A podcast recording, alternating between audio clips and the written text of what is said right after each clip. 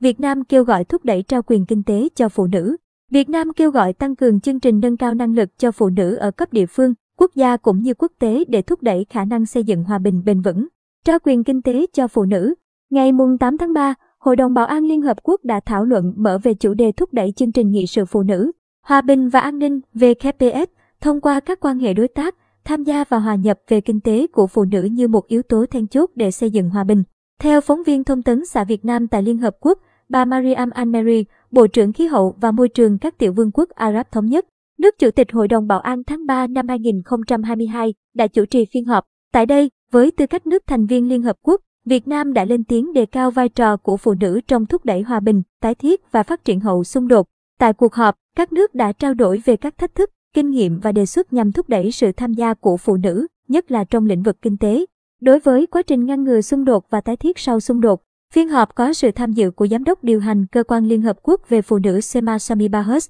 Giám đốc điều hành Quỹ tiền tệ quốc tế Kristalina Georgieva cùng đại diện của hơn 60 nước thành viên Liên Hợp Quốc. Đại diện nhiều nước nhấn mạnh việc đẩy mạnh trao quyền kinh tế cho phụ nữ đóng vai trò quan trọng thúc đẩy hòa bình, thịnh vượng và phục hồi kinh tế.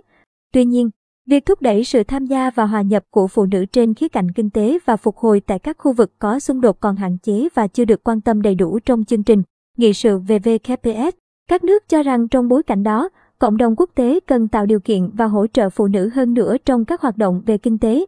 Cả trong quá trình ra quyết sách và triển khai, đặc biệt là tại các khu vực có xung đột, bà Bahus kêu gọi tăng cường kết nối giữa hoạt động của Hội đồng Bảo an với các cơ quan Liên Hợp Quốc và các chủ thể quốc tế trong vấn đề này. Phát biểu tại phiên thảo luận, Đại sứ Đặng Hoàng Giang, trưởng phái đoàn thường trực Việt Nam tại Liên Hợp Quốc, nhấn mạnh để các quốc gia phát triển thịnh vượng, ổn định, lâu dài. Vai trò của phụ nữ là hết sức thiết yếu, không chỉ với tư cách là người thụ hưởng, mà quan trọng hơn là với tư cách lãnh đạo và tích cực tham gia đóng góp. Việt Nam kêu gọi tăng cường các chương trình và hoạt động nâng cao năng lực cho phụ nữ ở cấp địa phương, quốc gia cũng như quốc tế để thúc đẩy khả năng xây dựng hòa bình bền vững và trao quyền kinh tế cho phụ nữ.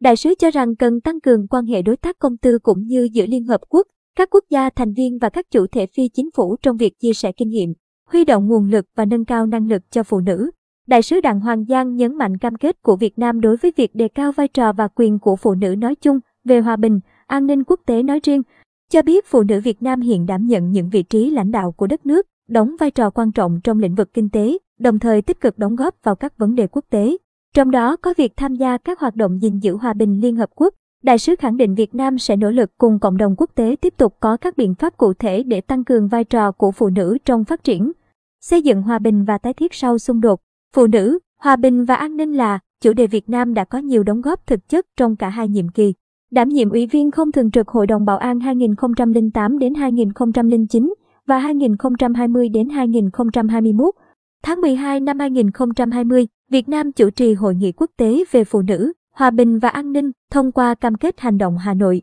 Trong đó, tăng cường vai trò của phụ nữ trong xây dựng hòa bình và tái thiết sau xung đột là một trong những mục tiêu chính.